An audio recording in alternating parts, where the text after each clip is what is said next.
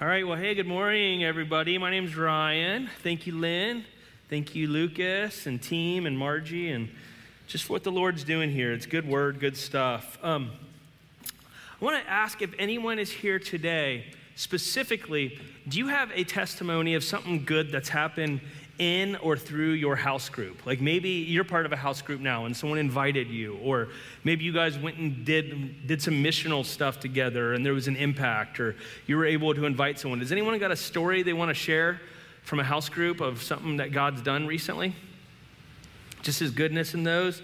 We want to talk about those things, and if um, just because it's kind of the, one of the biggest parts of the stuff that we feel like God's calling us to do. So, has anyone got a story or a testimony to share? Lynn. There you go. That's easy. You don't even have to. Can you hand her the mic? There you go. Yeah, Thanks. I was hoping someone else would get up here. Anyways, I'll tell you super, super fast. My house group is a group of prophetic women. We feel called to start a coffee shop, and we're, we're in the progress. Anyways, Rev 22 women, they had a retreat last weekend, and it was just so amazing. Anyways, there was a woman, there was actually two women, but there was a woman who really kind of started her relationship with Jesus and she got baptized that weekend. Super cool. Amen. Thank you. That's great because, and one of the reasons that we want to talk about, because like there's a lot of people, so we even call them house groups, not house church, because there's a, a, lot of people in our culture that church is a bad word. It's a church that has connotations that may be painful, may be confusing. And so we want to invite people into spaces where they can connect with God that's a lot of times in, in a more neutral turf. So if that's in your house, a coffee shop, at a local park or just you know somewhere it's like we want to these are our prime connecting vehicles that we feel like that the lord has used throughout the ages to connect people to the bigger body. And what we do in here is great. We want people to come on sunday and that's why we always say hey if you're new here fill out one of those cards we love that but we also know there's a lot of people who will never step foot in church probably until they step foot in a house group or, or until you step foot into their lives and lovingly present the good news of Jesus Christ. So that's why we talk about this a lot.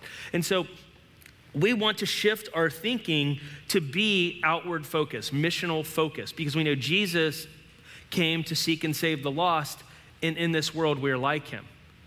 So if we want to be like Jesus, we say we, we got to be like Jesus. Um, so, one thing I want to ask you, I don't often do this for personal plugs, but I'm going to ask for prayer this week personally. My daughter Sophia, you guys have seen Sophia around here. She's 12 year old, little curly head, cute, freckly thing. She's having a heart surgery on Tuesday. So if you guys could pray for Sophia, it's been a big, long haul in her life. Little thing's 12 and it's had 20. This will be surgery number 20 for her. She's born with a bunch of challenges on the inside. Uh, I know it's hard to tell when you just look at her, but she's, she's got a heart surgery. So if you guys think to pray for her on Tuesday, she'll be having surgery late morning. That's why my family's not here. We're just kind of keeping her a little insulated from a room full of hundreds of people and just kind of to make sure that she can have, have this procedure that she needs. So I'm going to pray and then we're going to launch into it. Jesus, I just uh, lift all this stuff to you.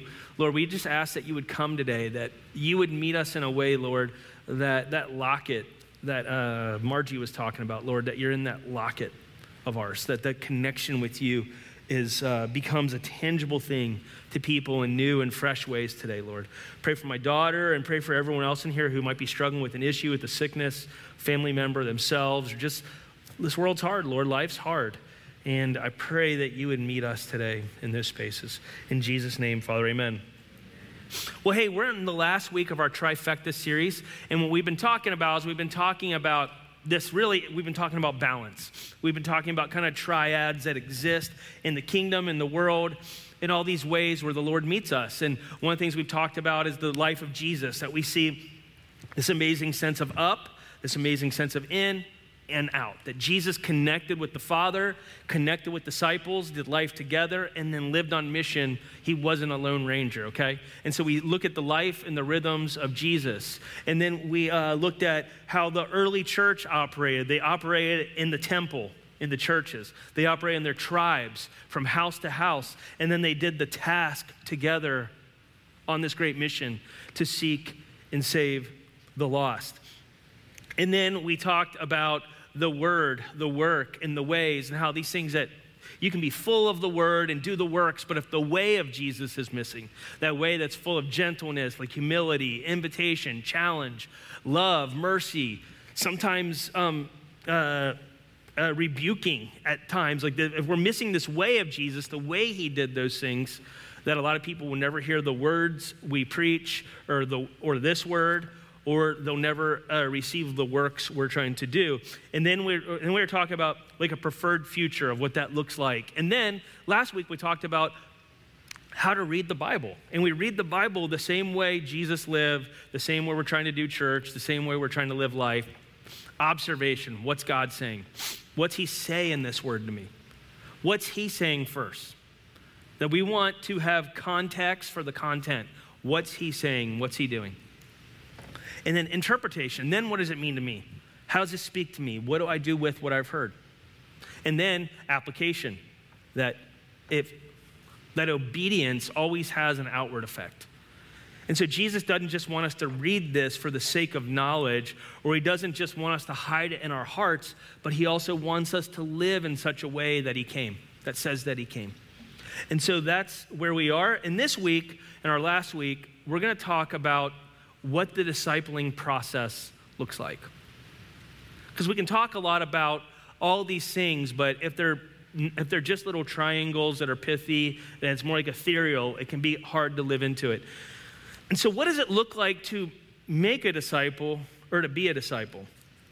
Uh, Barna Research, uh, George Barna, his company, Barna Research Group, they're a formative research engine that does a lot of things as they pertain to the body of Christ. Like they do a lot of critical research and studying of trends, of issues, of challenges that the church is facing. So if we can show this pie graph when talking about discipleship, what Barna's research found in 2021 that 39% of the church currently of their cross section of thousands and thousands and thousands of people are not engaged in any form of disciple making activity.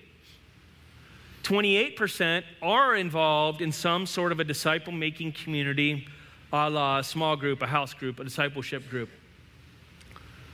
Um, 28% are only being discipled. Like, just like that's all that they do is like they're discipled. And only 5% of all people surveyed are actually discipling others.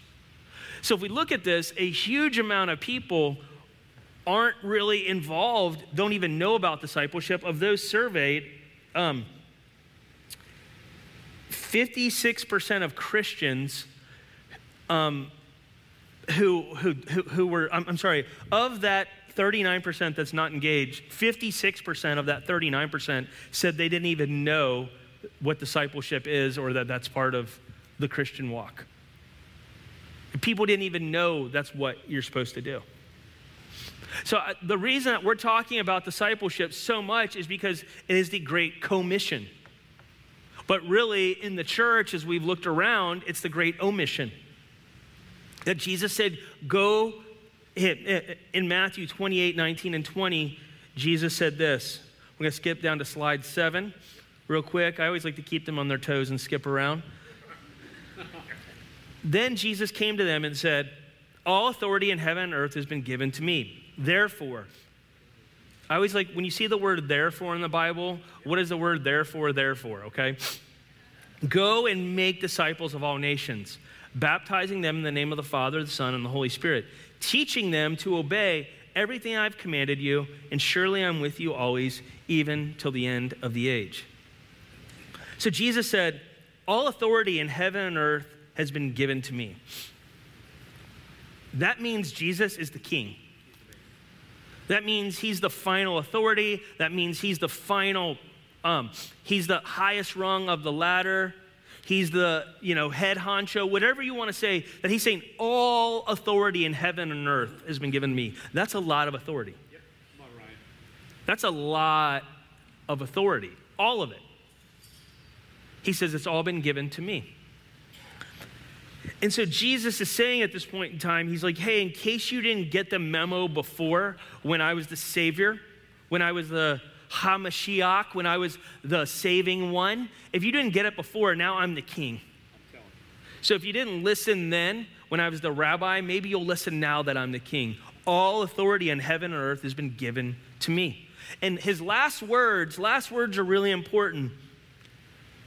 Therefore, since since it's been given to me, what the therefore is therefore, since it's been given to me, these words I'm going to say to you are really important. They are the highest charge. It's why he came. And he wraps it all up in this little statement. He says, Therefore, go and make disciples of all nations. If you're lying on your deathbed, you're lying on your deathbed and you have the chance to think about it when people you love the most that are closest to you, when you're laying there, I, I bet if you had an opportunity, the last words you would say would have more than, hey, can you pass the OJ? Come on, Ryan. Or something silly. Like, I, I'm guessing we would all want to say something that had impact. Like, know that I love you. Know, know who you are. Take care of your mom. Take care, you know, I mean, do this thing. Remember why you're here. Like, they would be important. And, and I know Jesus, before he's going to heaven, says this to them like, hey, these words mean a lot to me. Therefore, go and make disciples of all nations, baptizing them in the name of the Father, the Son, and the Holy Spirit, teaching them to obey everything I've commanded you, and surely I'm with you always till the very end of the age. So we see Jesus is giving them information, like Jesus has given them lots of information. He's given them lots of information and impartation for them to absorb. So the, these aren't just people that he just kind of wantonly saw on the street and said, Hey, can you do this thing for me? No, these are people that Jesus invested heavily in.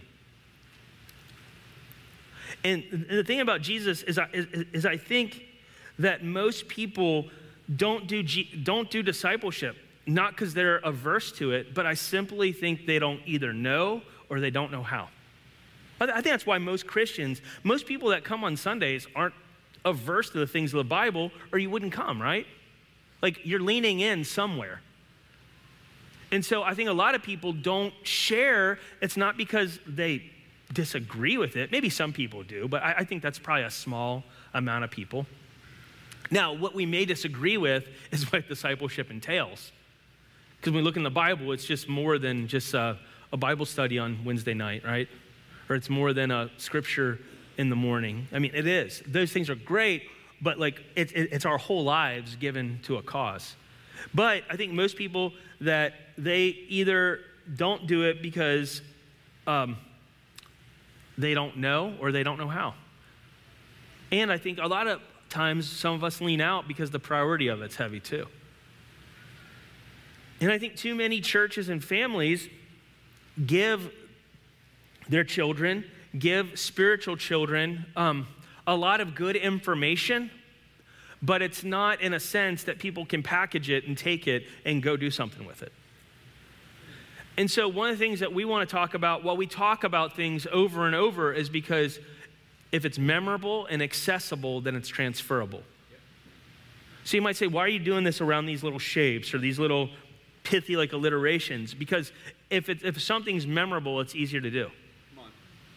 Like the whole thing of the seven digit phone number, that was actually, as that was happening, is there was people who in the psychology field and, and like, uh, you know, in the kind of biochemistry of brain field realizes that people can memorize things really well, especially numbers and segments of seven. I read that research before as they were talking about they, they made they turned phone numbers to seven. There was was it should be eight digits, five digits, and they realized five digits that eventually there wouldn't be there, there wouldn't be enough phone numbers, but that there was something about seven digits that people could memorize, and that's why they did it like that. Do you remember the day when you can memorize a seven digit phone number? When you actually had to memorize phone numbers? And, but I think a lot of people and a lot of churches is will get up and have these great spiritual TED Talks, these great discourses, but there are a lot of information and there's a lot of inspiration, but then we say, go to innovation take this 40 minute lecture and go do it. And we realize most people don't operate like that. Most people can't just take this thing that a person who had 5, 10, 20, 50 hours to prepare for something that week, let alone all the years leading up to it, that you can't just distill it and disseminate it into one discourse and people are going to just grab it and run with it. Most people can't do that. So we've given people lots of information and we've said, go have innovation, go do it.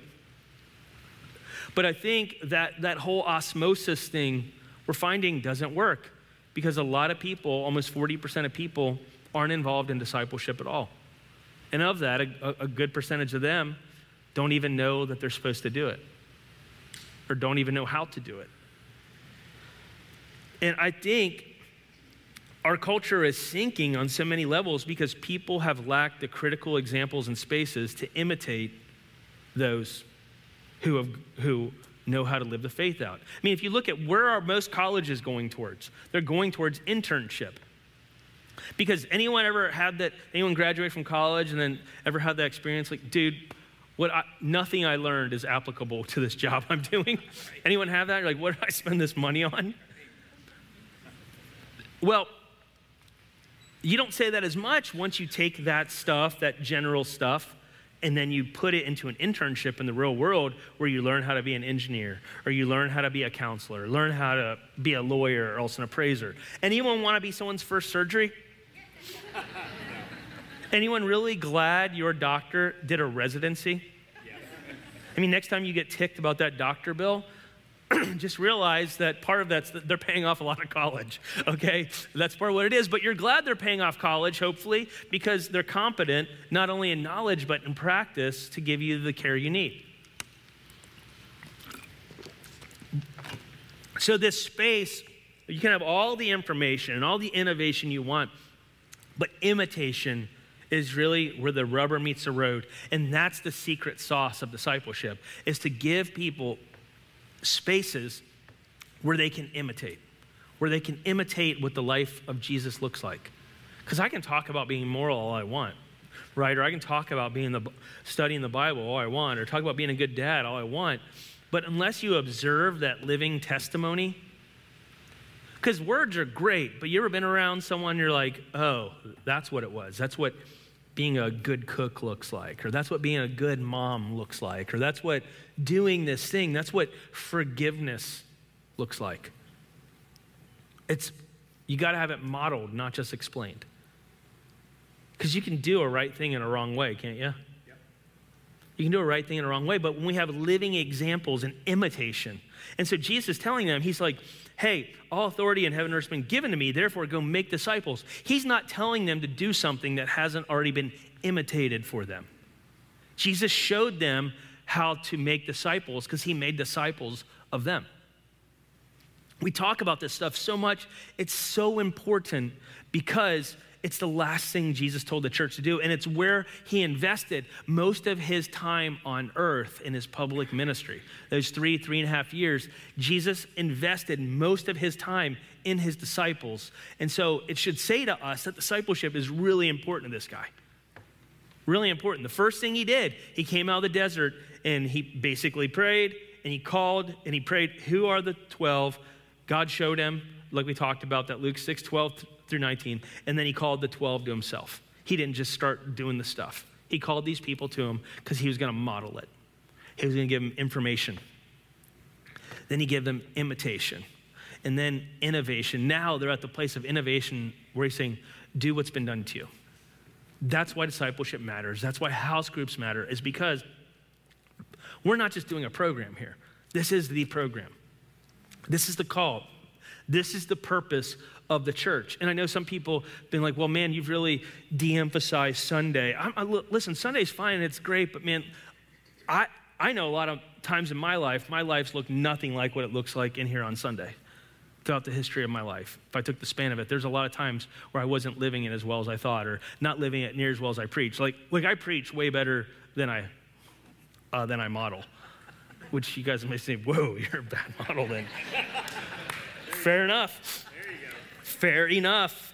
Um, but where I've learned most in my life how to do it is that imitation space, where I got to watch guys like my friend BJ Parker, the first guy who ever discipled me. Uh, got to watch BJ and Ben Gully. Ben Gully was a worship leader a long time ago. I got to watch these, these bozos in college figure out their faith because they were just less bozos than I was, you know? And, uh, but I got to watch them and I got to ask them questions and I got to watch them model grace and forgiveness. And these college dudes that were hanging out, you know, these booger picking 15 year old kids who were full of testosterone but zero capacity. Like, here's the boy equation, okay? When you have one boy by himself, he's operating on 100% brain power. When you get two boys together, they're operating on 50%. You get three, 33%, four, a quarter. After that, it is just pure testosterone. Like, I'm gonna mac on her and I'm gonna try to outdo you. I'm gonna jump off the bridge. I'm gonna blow something. There is nothing besides like trying to, ah, you know, like sort of thing. But I saw these guys who were able to get past that my teenage machismo and love me and a group of dudes in the kingdom and show us what it looked like to follow Jesus. Then I look at uh, uh, like a couple years later, young life leader Rick Rockwell, Cooper Wakefield, these guys poured into my life who tolerated me, who tolerated me um, so much, and they loved me. And then I think of I think of Bill Wilburn, I think of Dale Campfield, I think of all these men who poured into me Wes Parker, Mike Breen, Rob McGilliver. You guys have met Mike and Rob. These people who poured into my life that showed me what it looked like to not just study the Bible or not just to do evangelism, but what it meant to live a life worth imitating. Because really, the, the key question of discipleship is would other people want my life? And that might sound arrogant, but would other people look at your life if you tore the, uh, you know, the, the clothes back, the covers back, and opened your chest up? If they looked inside your heart and your mind, would they say that's a life worth imitating? Because if I don't look like Jesus, why would they want the kingdom? If I'm preaching it, if I'm trying to live it, if I don't look anything what it looks like, like I, I think um, a lot of people, like Frederick Nietzsche even said, like he's not, like he's like, he's not not a Christian because of Jesus, it's because of Christians. That's a hard word. It's because I think most people, if they met Christ, they'd fall in love with him. But it's Christians that we can leave a bad taste in people's mouth at times. And I know um, when, like, I just remember years ago opening up, um, you know, in Titus chapter 1, just the qualifications for an elder. And I'm like, dude, I'm pastoring it, and I don't meet many of these. It was time for a break. Like, I had to get my life and my house in order because I can't give what I don't have. And if we don't have a life worth imitating, it's going to be hard to give that to others people. But one of the best ways, like you might be like, that's me. Like I know I cuss a lot, drink a lot, lie a lot, you know, do a lot of things I shouldn't. Well, there's a ton of hope. Is just get with people that are maybe a little further along than you. There's no shame in it. There's way more shame in never trying than there is trying and being bad at it. Do you know that? There's way more shame in um, just sucking in a vacuum or never going for it than it is sucking forward. Right? Like, okay, I'm, I'm going to be bad at this, I'm going to get good at it. And that's where it's have a place where you can imitate. That's, that's what a house group is. Is where you can start, because when you're with people a lot, the facades come down when you start talking about real stuff like what's God saying to you, what are you going to do about it, what's your happy, what's your crappy, what's in your life that's really hard, is once that rubber starts meeting the road, that's where the change happens, is that imitation. The imitation is really important to be a disciple. Because if you've never been a disciple, it's hard to make a disciple. And I think, um, you know, like Paul said, the would other people want my life? 1 Corinthians 11 1, Paul says, follow me as I follow the example of Christ. Paul's saying, like, listen, I'm going for it. If you follow me, you'll see Jesus. He said, if you follow me, you'll see Jesus. It's really important to, um, and I'm not saying it to be perfect, but I'm saying like to go for it, but to be around people that are more Christ like if you want to become Christ like. And, and, and the thing is, is we can all do this stuff. Do you know that, like, once you have, once you say yes to Jesus, you have everything you need for godliness. Do you know that? You have everything you need. Now, we, uh, after salvation, we grow as we're sanctification. That's the process of becoming like Jesus. But we have everything we need. You have the same Holy Spirit that I've got. I've got the same Holy Spirit Barry's got. I've, you know, Barry's got the same Holy Spirit John, uh, uh, like Kenn Gulliksen and John Wimber had, the founders of the feast here. Same Holy Spirit. But we learn from people that are ahead of us how to grow in that and let the Holy Spirit have more jurisdiction in our lives. That's what growing as a disciple is, is growing in Christ likeness and letting him have his way in more and more of our lives. Because how, how church is done in mass, uh, like in America, it's very compartmentalized. I can be one Christian online, I can be one Christian at work, I can be one Christian at home, or in the neighborhood, or on the softball team, or whatever, or at church. But discipleship is an integrated Christianity where it's I'm always the same person, or as best I can that I'm living to be the same person. That's what the imitation leads me to is I'm imitating because if you look at Jesus up here, and then, then the disciples, and then the church through the ages, and then Christians before us now, and then us, and then the people after us. The church keeps going, but it all points to Jesus as we want to imitate him. You can do this stuff. You can. This is not something that's too far for you. It's not something that's too hard for you. It is for us and of ourselves, but with the Spirit, it's not too hard for us. This is something God can pull off in our lives. I was reading in, uh, in the book of Judges, chapter 2. This is not on the screen. I'm just going to read it to you. And in the book of Judges is kind of after Moses and Joshua die. And Israel's kind of in this vacuum as they've now entered the promised land but they keep running amok. They haven't driven out all their enemies, all the worldly influences. They haven't driven out all these other people because a lot of it is just because of their disobedience to their leaders and to God. And it says this Whenever the Lord raised up judges, this is um, Judges chapter 2, verse 18, if you have a Bible or an app, if you want to look, Judges 2. It says, Whenever the Lord raised up judges over Israel, he was with that judge and rescued the people from their enemies throughout the judge's lifetime. For the Lord took pity on his people who were burdened by oppression and suffering. But when the judges died, the people returned to their corrupt ways, behaving worse than those who lived before them. They went after other gods, serving and worshiping them. They refused to give up their evil practices in their stubborn ways. so the Lord burned with anger against Israel. And he said, Because these people have violated my covenant, which I made with their ancestors, and have ignored all the commands I've given them, I will no longer drive out the nations that Joshua left unconquered when he died. I did this to test Israel, to see whether or not they would follow the ways of the Lord after their, after their ancestors as their ancestors did. That is why the Lord left those nations in place. He did not quickly drive them out or allow Joshua to conquer them all. What I see here is what I think we see a lot of times in a lot of churches, a lot of families, a lot of ministries, like grandpa dies, the family, like the moorings go, go to pot, or a church falls, or a senior leader, senior leader uh, leaves or retires, and the church just falls away, or a movement like the key leader, uh, John Wesley, John Wimber, someone like that dies, and then the movement starts to fizzle out. and the reason that happens, honestly, and the reason it happened now and in Israel and families is because of a lack of discipleship. If there were disciples in place, see, from Moses to Joshua, it didn't happen because Moses discipled Joshua, and Joshua was able to take over where Moses left off and do some even greater things. But somehow, somewhere, Joshua, I believe, probably missed some of this. And then we got to that expanse, and then the judges where God heard. At, because here's the thing about sin and soulishness and brokenness it will always leave us enslaved.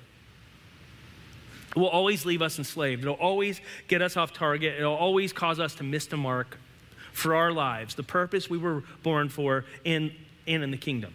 So these people would always, they, they would keep going back, he said, and they would do worse than the generation before them. Why do you think when Jesus stepped out of heaven, and came to earth, the thing he put the most emphasis on was discipleship. And why is it the very thing that the church and our culture refuses to do? And this stupefies me.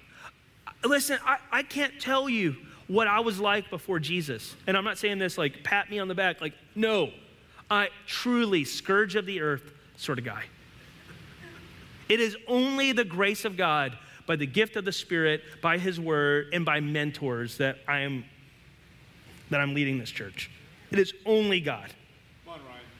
It is only God. Like, no one would have picked me to be on their team or date their daughter. I was that guy, okay?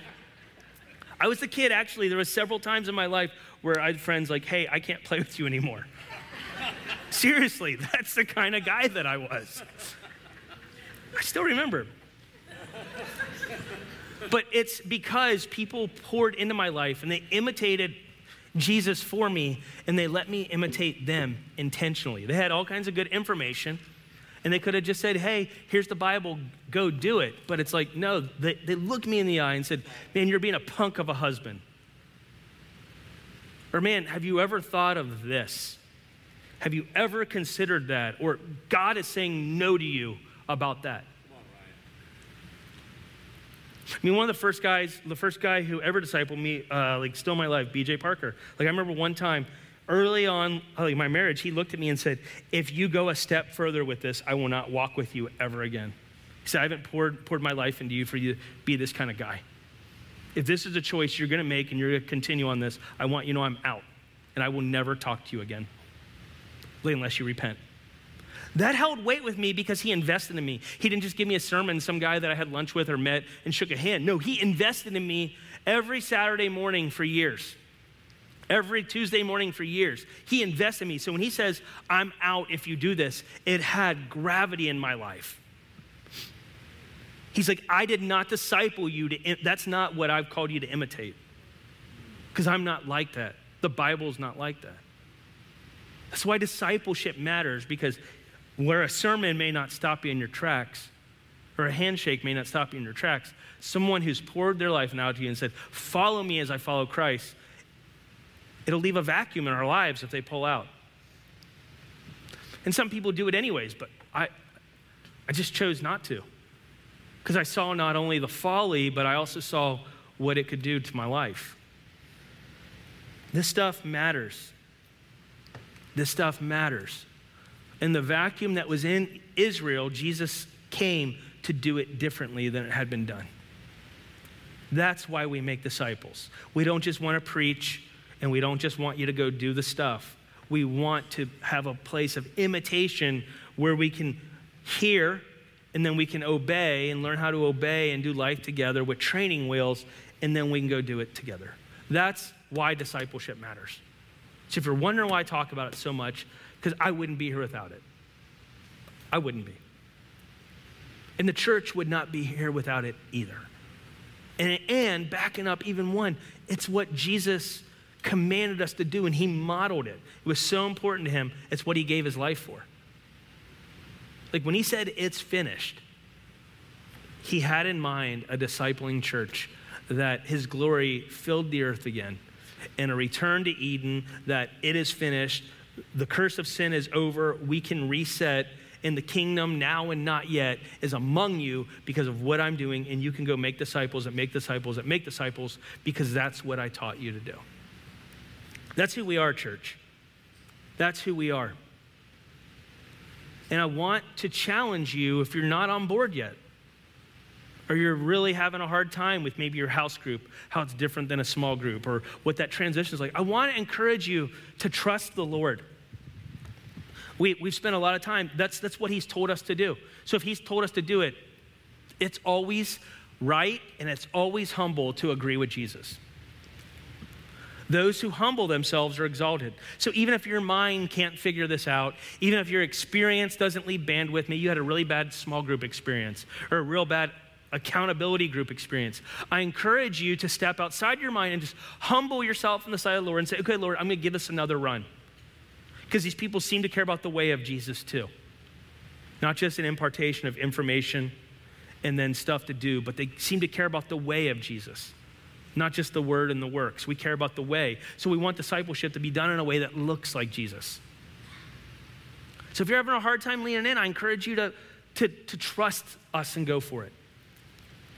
And I encourage you to, um, like we said, take your word by yourself. You will get way further than ever you could get from a few morsels from a sermon or even a house group discussion or a one on one or one on five discipleship if daily this is your baseline.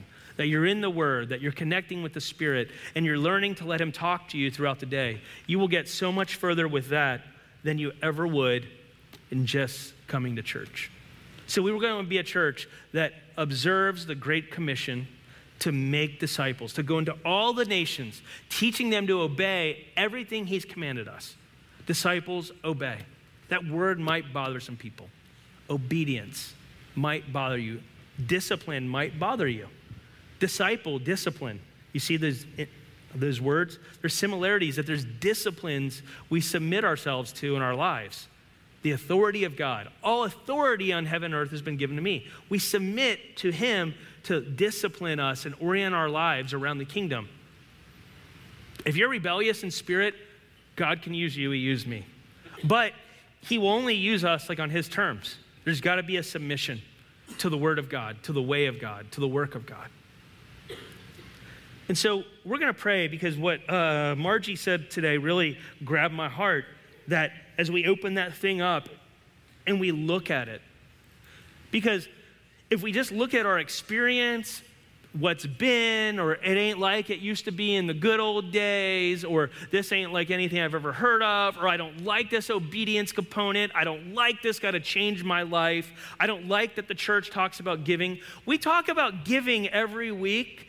Not to bother anyone and not to beg, but it's like because God is generous and that God, who gave his life to us in this world, we are like him, we give our lives back to him. We're not begging for, a, we're not begging for bucks.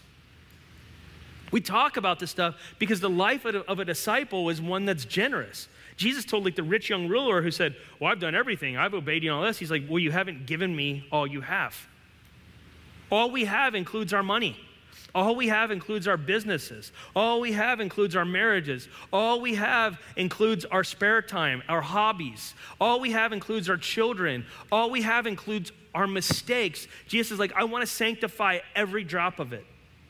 I want every drop of it. Not because he needs it, but because he's the only one that can do with it what he made it for. And so when we open that thing up and we're having a hard time hanging on, do you look in there and see Jesus as your magnificent obsession and say, You give me purpose for hanging on? I'll obey you no matter what it costs. Because just like Peter, when they all went away, John chapter 6, he's like, Are y'all going to leave now too? And Peter's like, Where else are we going to go? You alone have the words of eternal life. Is Jesus that to you? If Jesus is that to you, this discipleship stuff will be easy because you'll want all the information you can get about him. You'll want all the experiences you can get about him. And you'll imitate it because he's everything to you. And then we can go innovate and do new stuff and take on new frontiers because we're people that are walking in the Spirit. And we'll do the same, but even greater. But we got to imitate first before we try to innovate. I'm going to ask the prayer teams to come up.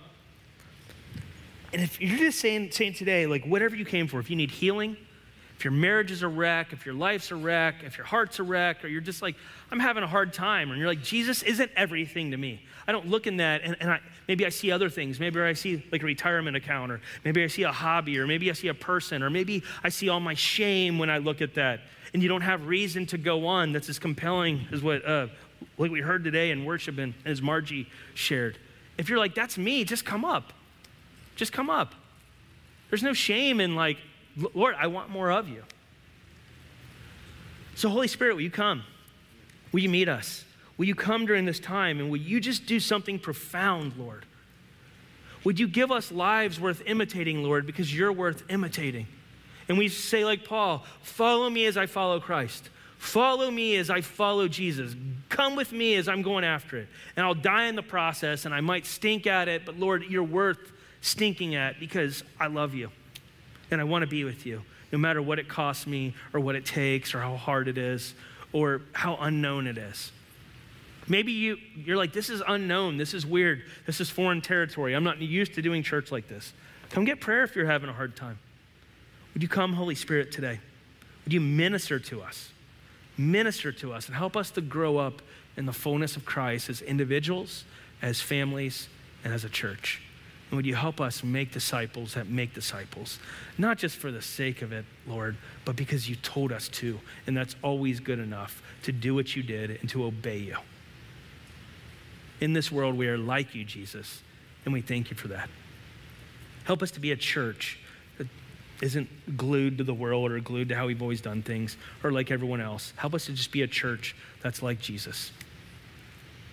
Would you, would you bring ministry to us today, Holy Spirit?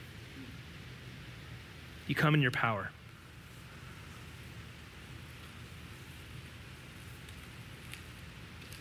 If you're someone, I don't know if you're like on the right side of your head more, if you got like a splitting headache thing today, or you just got some injury to your head, if that's you, um, Lord wants to, wants to bless you today. If there's someone with something on the, maybe like in their lat, that part of their like kind of rib cage. If there's someone t- today, if anyone's dealing with that, has anyone got that kind of injury or issue? If, if, that's you, I don't know. I'm just taking a risk here. If that's you, the Lord wants to uh, touch you today.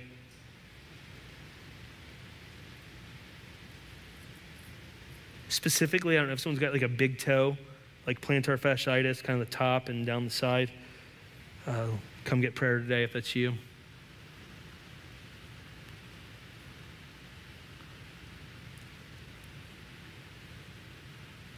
Someone's got like a kind of a tickle on the top of their throat. I don't know if it's something like even going up into your nose.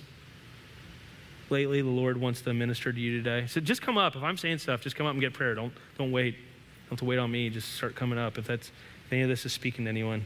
And I could be missing completely, but I feel like the Lord wants to heal some people today. So.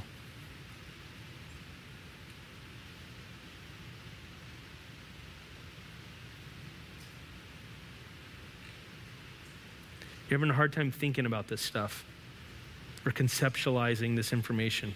The Lord wants to minister to you today. Come, Jesus. You meet us?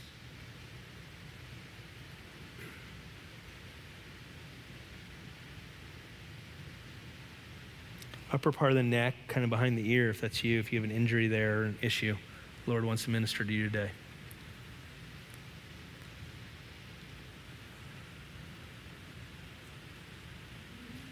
You got an issue, maybe like uh, like your Achilles slash calf area, I feel like the Lord wants to touch someone there. That's you. I feel like it's maybe like a lingering thing. If that's you, if you kind of keep pulling that, having an issue.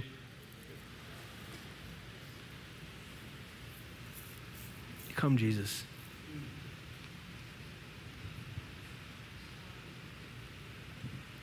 Anyone else got a sense that you'd just stand up and say, I got a sense that someone has this? Anyone got a word for that? You got a sense if someone needs healing for?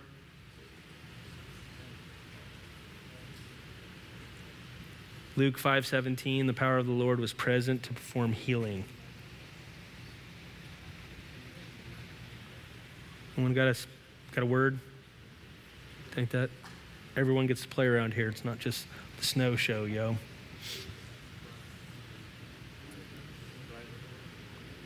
Yeah, Barry?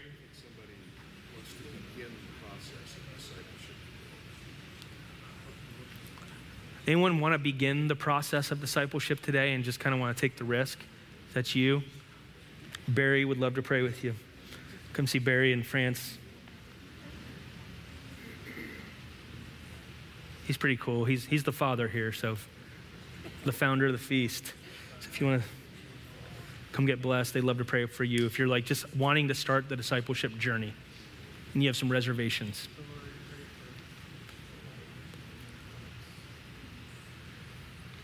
Anyone got anyone got a lip issue too? Maybe like something like around. I don't know if you got an issue, something in your lip, your mouth. I don't know. Kind of got a sense of that. If you gotta go get kids, go get kids. We're just praying. Do what you gotta do. We just want leave space for the ministry of the Spirit today.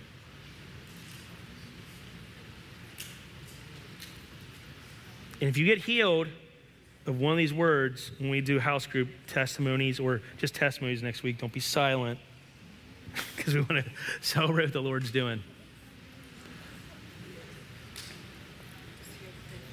Yeah, great. Yeah. Come, Lord.